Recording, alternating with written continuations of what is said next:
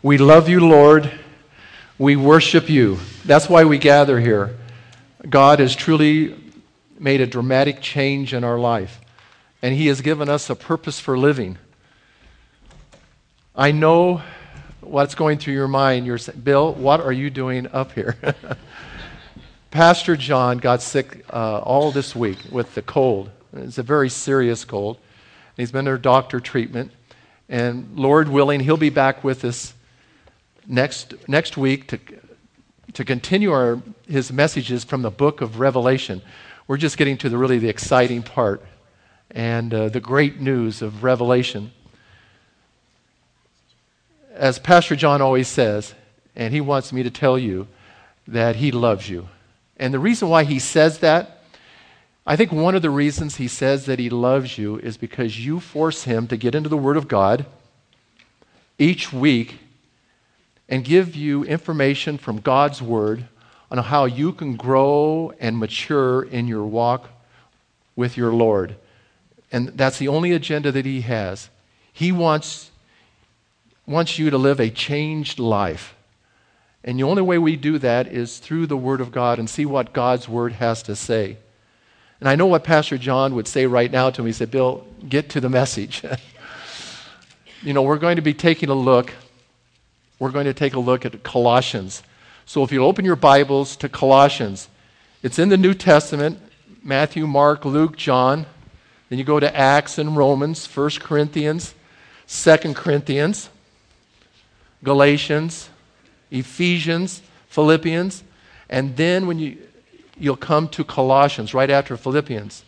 If you're in 1st and 2nd Thessalonians, you've gone too far to the right. Go back to the left, and you'll be right there in the book of Colossians. The first chapter, verse 1. And I'm going to speak to you for a few minutes on I am thankful for you. The Apostle Paul is saying that to the church at Colossae. But I want to say that from a personal standpoint, even at the very beginning. As a pastor here at the Rock Community Church, I am thankful for you. The famous Scottish preacher, his name is Alexander Whyte. He was known as an appreciator around the turn of the century. He loved to write postcards to people thanking them for some kindness, blessing that they had brought to their life. Those messages brought a touch of encouragement to a heart just when it was most needed. Appreciation, encouragement is great medicine for the soul. Some of you have been on the end of it where you encourage somebody by sending them an email or visiting them or making a phone call. Or maybe you've been on the other end of it. You were in going through deep waters, and a good friend wrote you a little note saying, I care for you. I'm going to be there for you. We've all, hopefully and prayerfully, been on that end of it.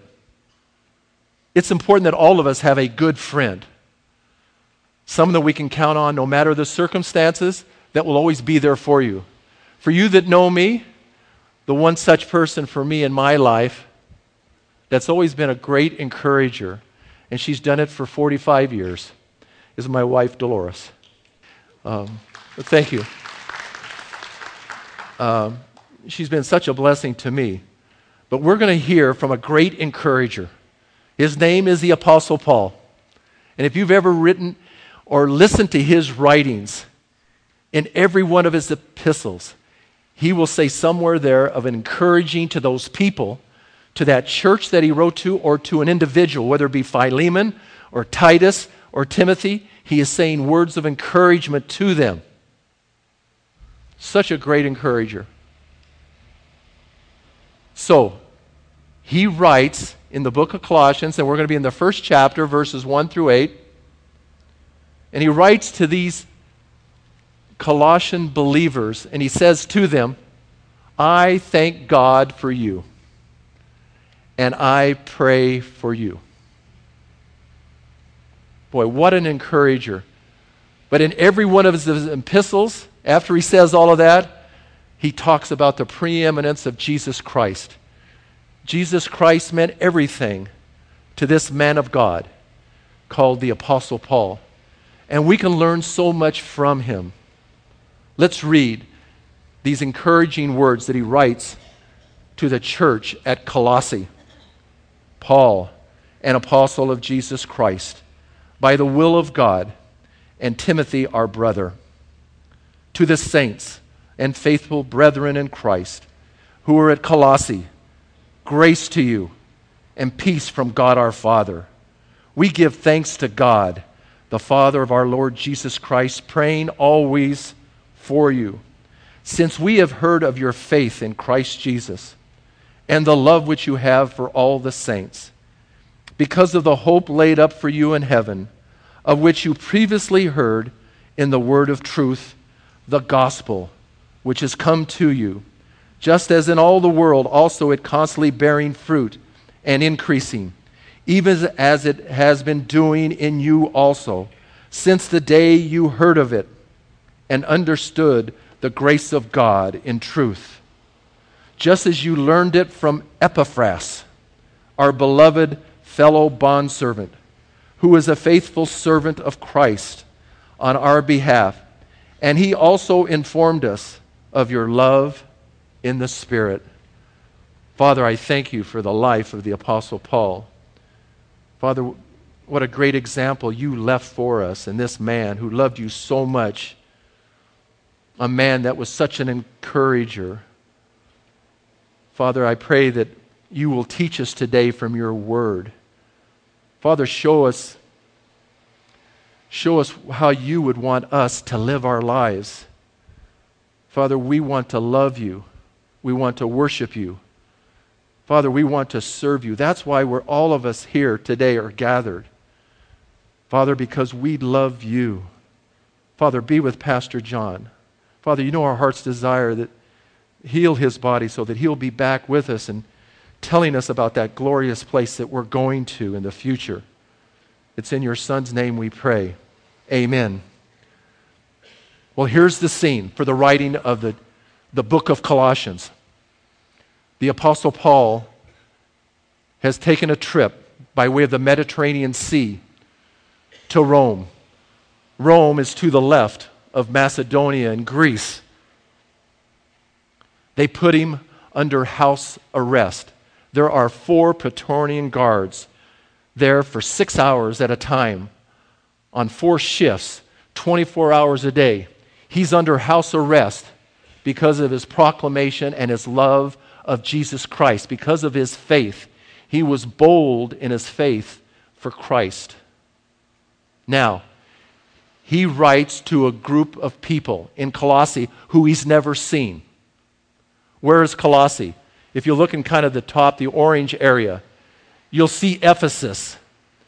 Ephesus is where he spent a lot of time. And then to the right of that, about 100 miles, are three cities Hierapolis, Colossae, and Laodicea.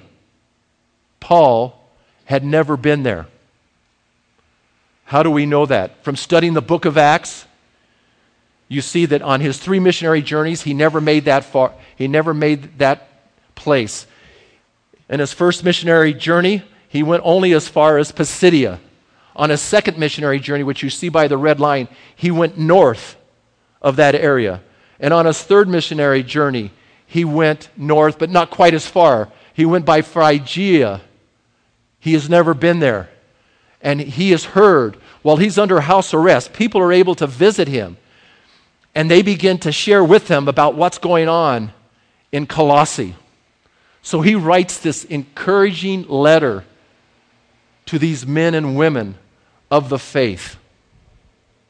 How do we know? And, one of the things I want you to think about for a minute if you were under a house arrest,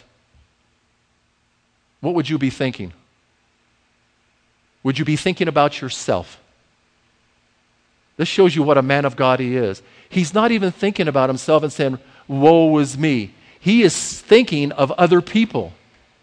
He's writing this letter of encouragement to other people. And here He's under house arrest.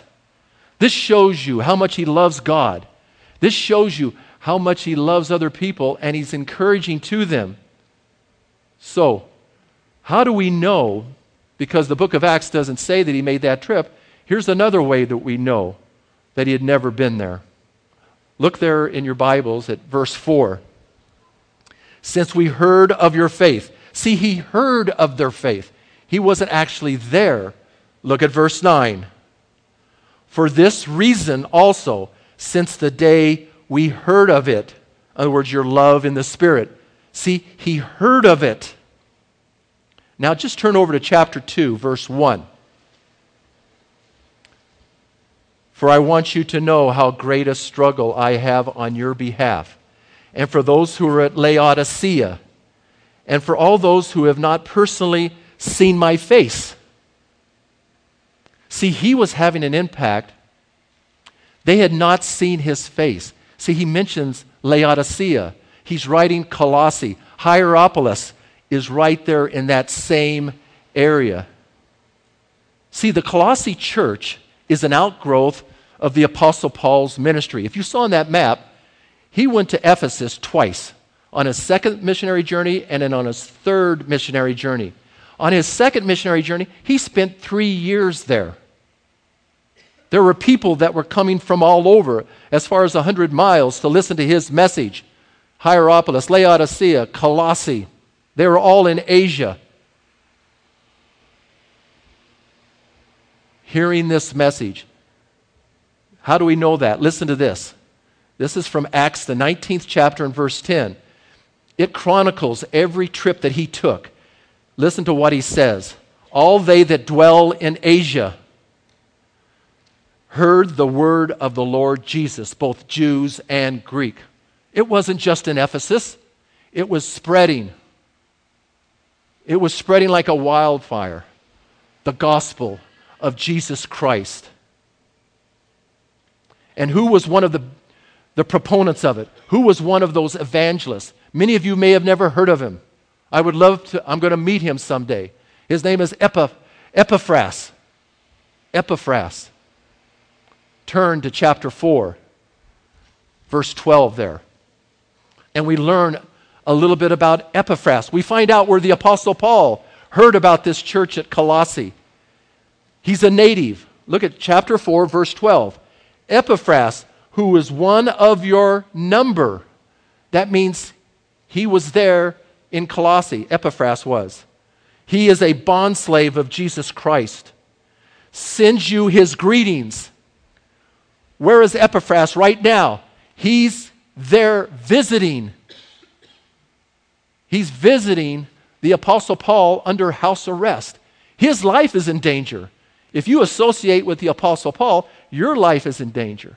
He says, you, one of your number, one of your number. Look at verse 13. What an evangelist this man must have been. Listen to it.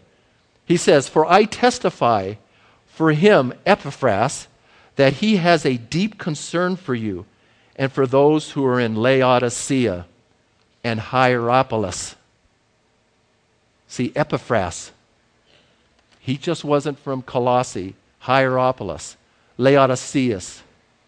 He is spreading the gospel. It is spreading like wildfire, even into today, the year 2012.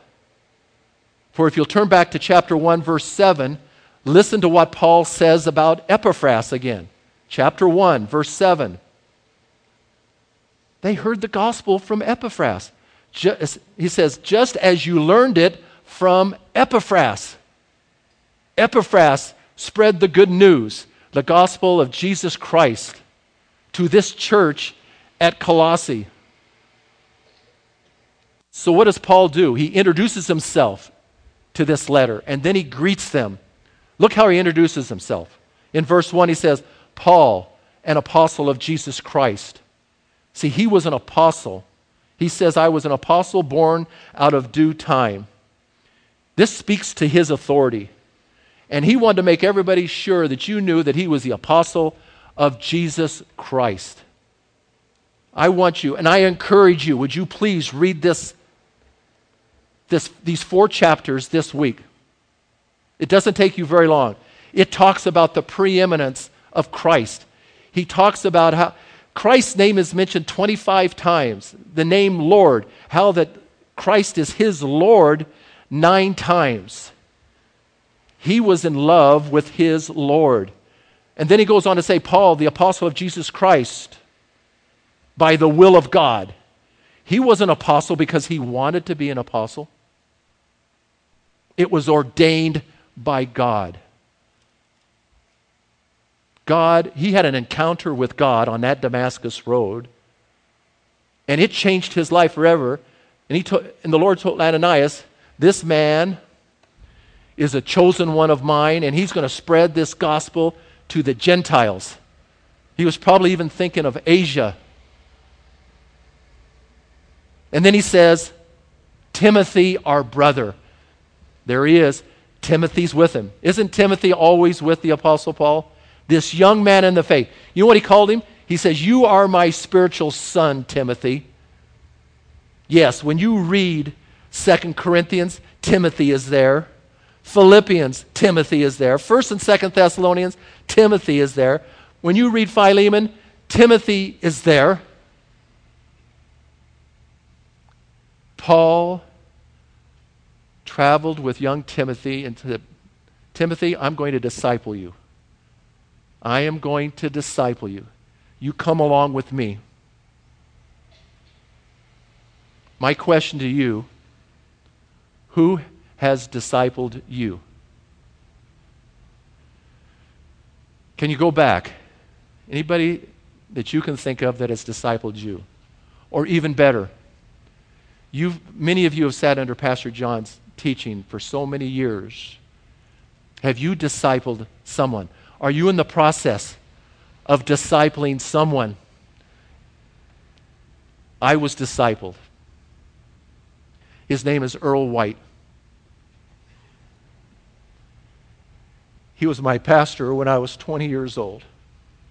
And uh, it was between my junior year and my senior year at SC. I'd been saved for 10 years. And he got me excited about the Lord. Can you believe it? He got me up at 3:30 in the morning and we would have Bible study in the pastor's office. And that summer he poured his life into me. by the way, I never did tell him I I went home and took a nap in the afternoon.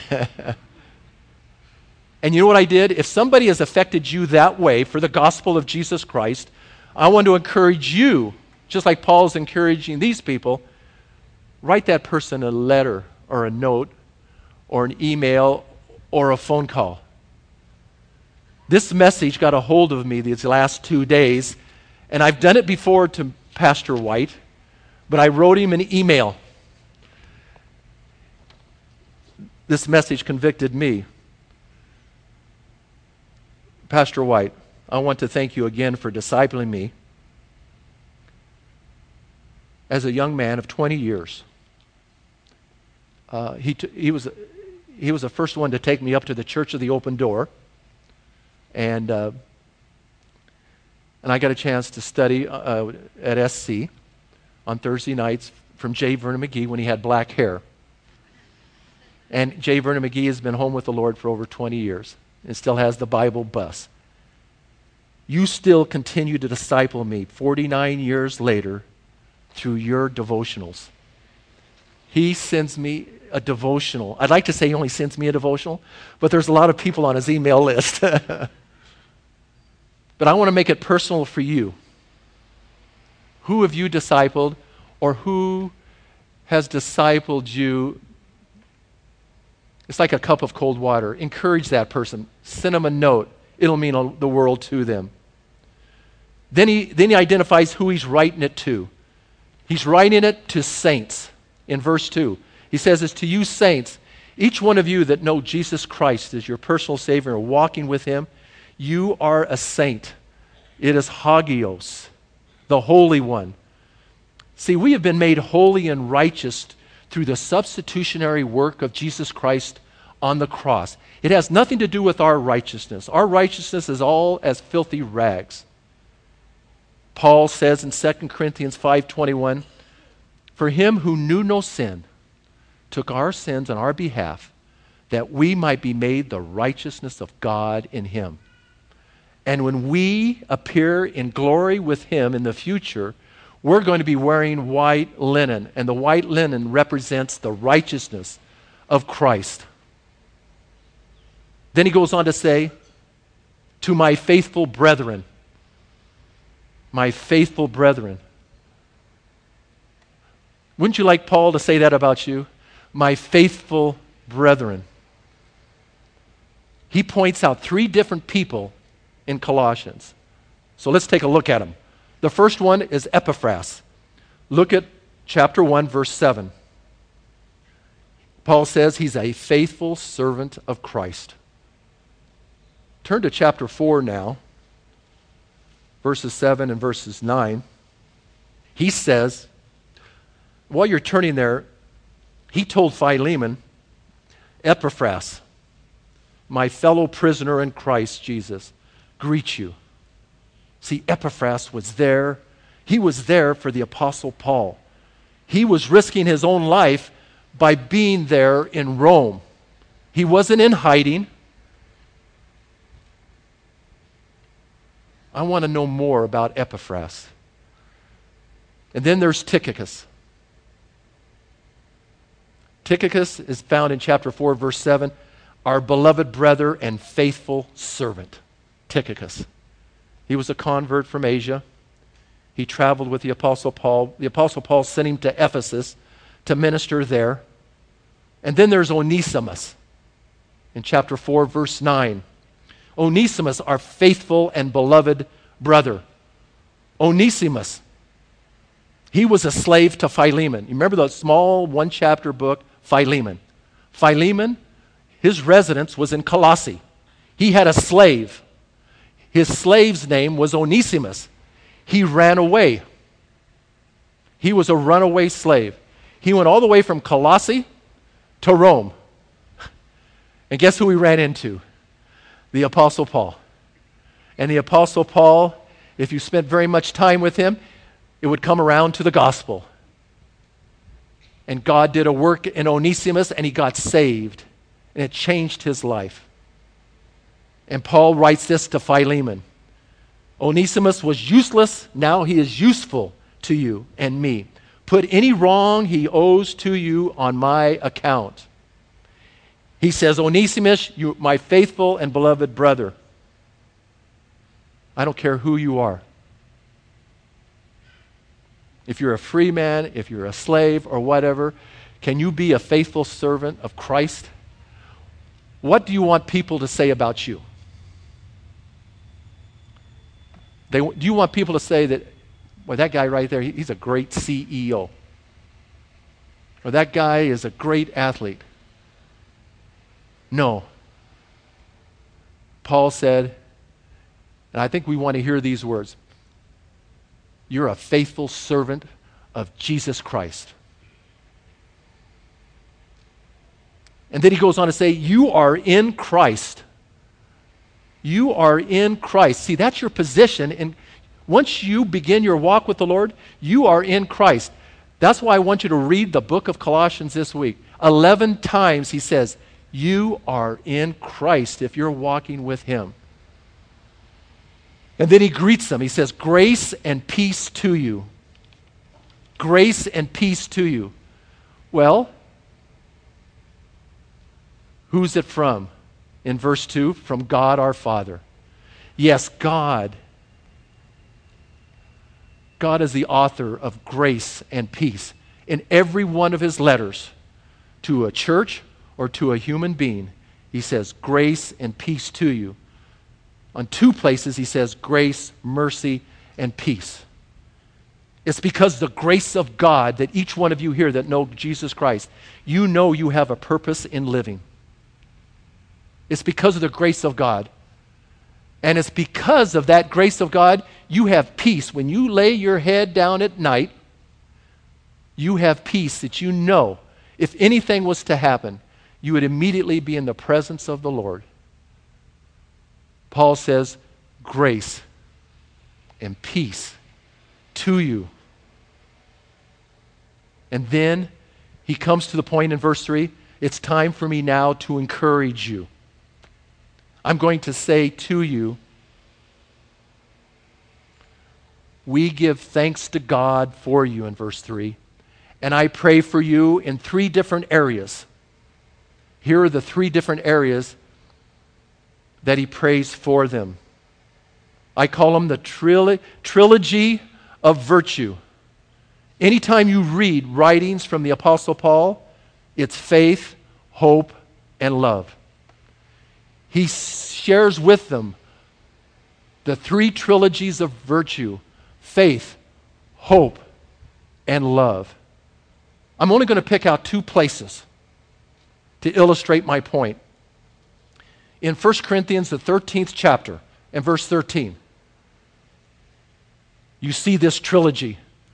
I look around and I see at least three, three couples that I've married are here today. And at their wedding, I had the honor of doing, I read this to them. Amen. but now, faith, hope, and love abide these three. But the greatest of these is love. I even see some parents of kids that I married. It's good to see Al.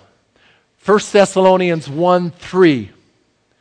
Constantly bearing in mind your work of faith labor of love, and your steadfastness of hope in our Lord Jesus Christ, in the presence of God our Father. So Paul says, I thank God for you. I am praying for you because, number one, verse 4, your faith towards your Lord. Number two, your love towards each other, verse 4. Number three, your hope towards the future, which is heaven. Let's take a look at number one their faith towards the Lord. Look at verse 4 their faith in Christ Jesus. It makes all the difference in the world. Verse 5 and 6. I want you to look at the last two words in verse 5 and then look at verse 6. They heard the gospel. The gospel which has come to you. Who brought the gospel to them? Somebody had to bring it. It was Epaphras. Remember in verse 7?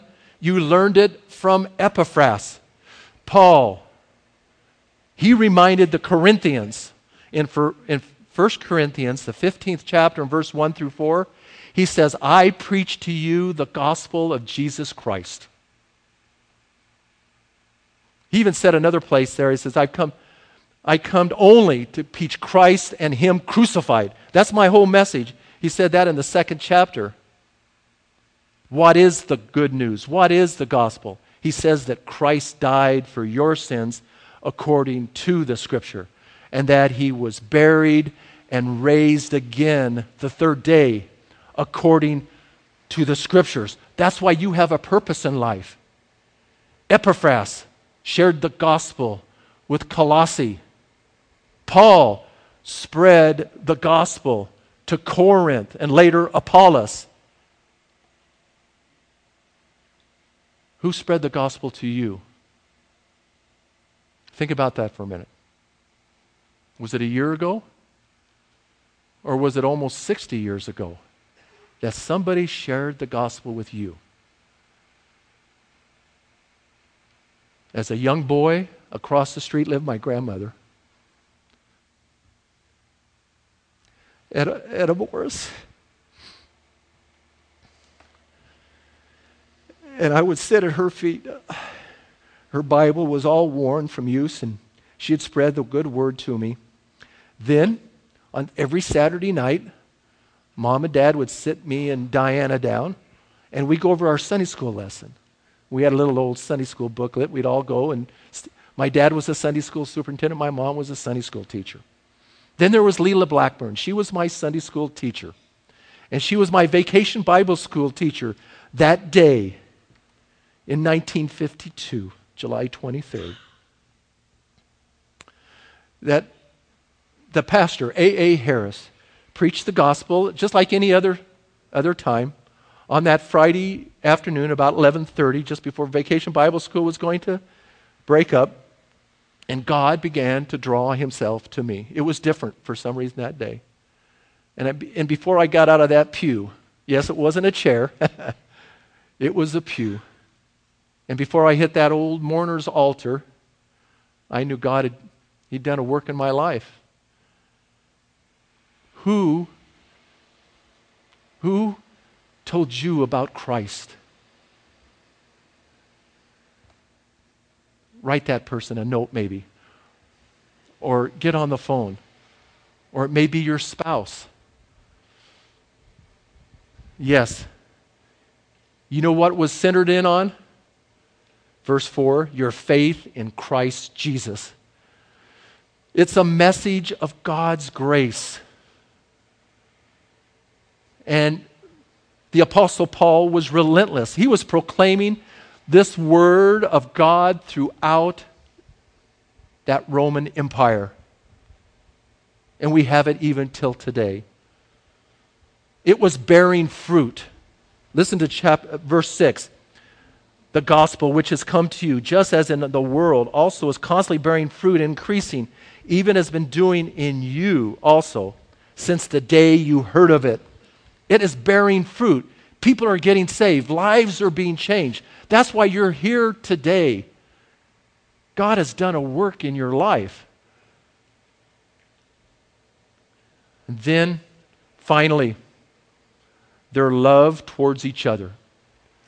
Number two, their love towards each other. Paul was thankful for them because they had a love for each other. Verse 4 and the love which you have for all the saints. The fact that these people loved all the saints was proof that God had changed them and given them eternal life. If you're walking with the Lord, you have eternal life right now. You don't have to wait for it. Christian love is the work of the Holy Spirit, he says there in verse 8. He also informed us of your love in the Spirit. This is what he told the church at Rome. He put it this way The love of God has been shed abroad in your heart by the Holy Spirit. And God does, it, does the work. John 13, 35, by this all men know that you are my disciples, if you have loved one for another. I see that in you. I've been to hospitals with you when a person was in deep straits and you read scripture to them and you prayed with them and they knew they weren't alone and they had the reassurance that God was with them. I've seen you move people. At just an email, 20 or 30 people show up to help other people. I've seen you support this church financially, week in and week out. So, this, the Word of God, that's what it's all about, is that the Word of God will go out. I've seen you individually. There's people here, men here, that came together and bought a brand new refrigerator for a woman that needed it, a washer and a dryer for another woman.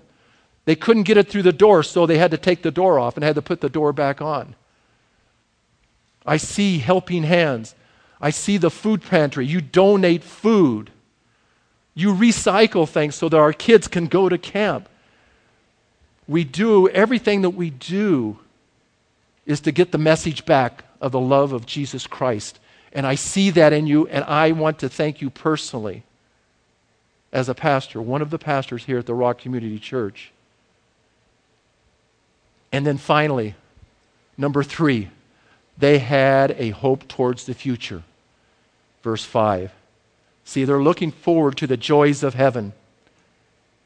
In verse 5, it says, Because of the hope laid up for you in heaven.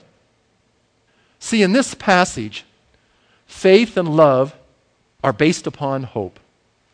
The key words is be- because of hope. This states the cause and the reason of their faith and love because of their future. And I really think there's a better choice of words when we use the word hope. A better choice of words would be anticipate with confidence.